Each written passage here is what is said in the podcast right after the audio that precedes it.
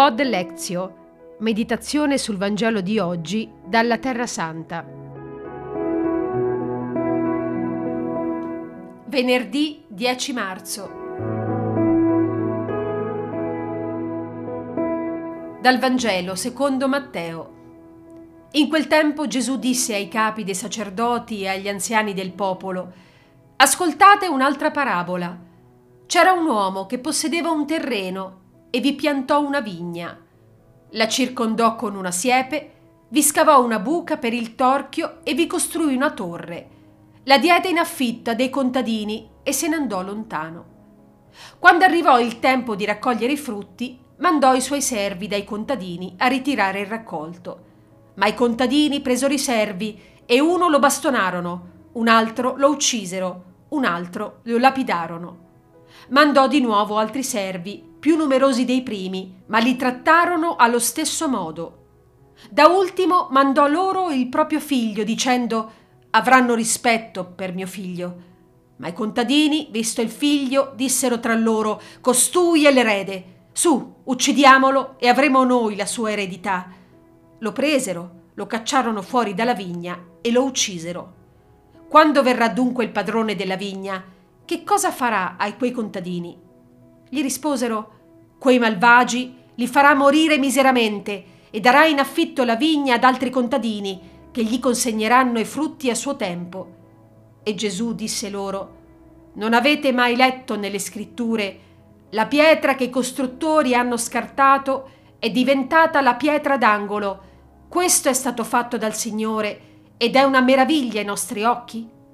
Perciò io vi dico, a voi sarà tolto il regno di Dio e sarà dato a un popolo che ne produca i frutti. Udite queste parole, i capi dei sacerdoti e i farisei capirono che parlava di loro, cercavano di catturarlo, ma ebbero paura della folla, perché lo considerava un profeta.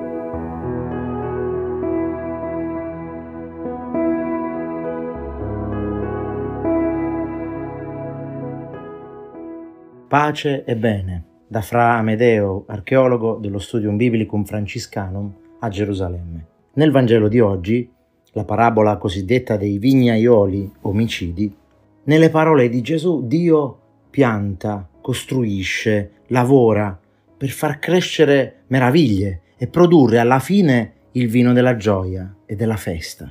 Cioè Dio nel suo godimento divino non vuole essere l'unico e il solo vuole condividere con noi la sua gioia, perciò ci coinvolge nella coltivazione, nel lavoro del produrre il suo vino, la divina arte del generare gioia, festa.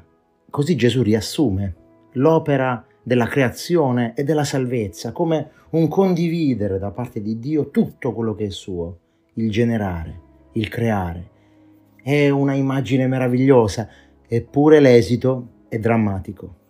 Dio nella sua libertà e nella sua gioia di condividere incontra però nell'uomo e nelle donne eletti per collaborare con lui a generare questa vita gioiosa, incontra invece avidità, malvagità, rifiuto.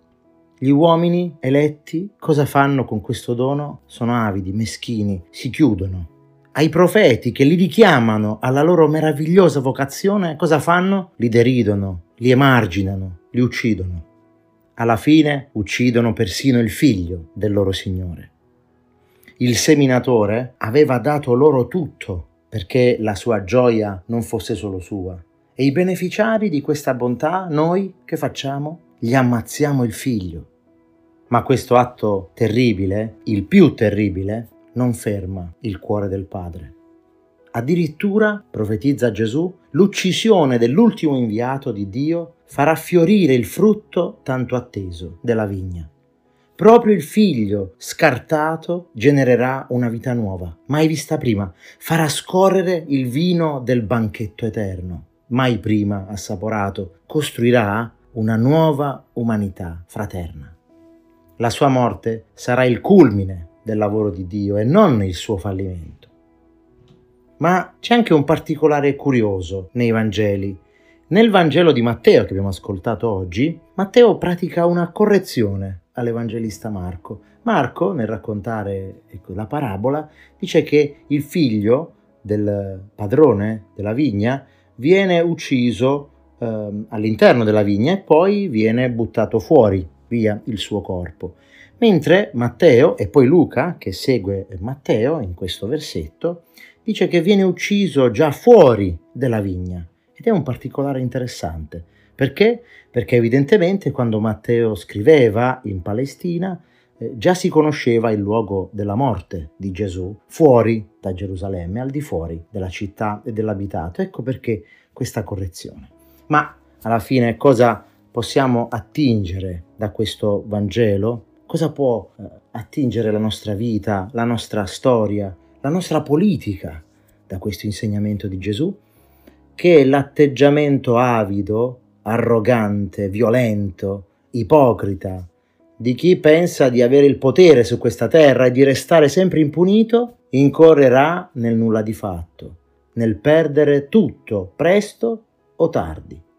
Quell'abitudine ad essere cattivi solo perché ne si ha l'occasione la possibilità, firma la propria stessa condanna e che invece chi collabora al lavoro divino e non si stanca di piantare, di potare, di generare frutti belli di vita e di fraternità, nonostante possa essere emarginato, creduto insignificante, addirittura tolto di mezzo dal potere, costui costruisce davvero quella meraviglia che mai si perderà. Beato chi incontra queste persone che sono come un bicchiere di vino pregiato. E beati noi, se siamo per qualcuno quelle persone. Pace e bene dalla Terra Santa.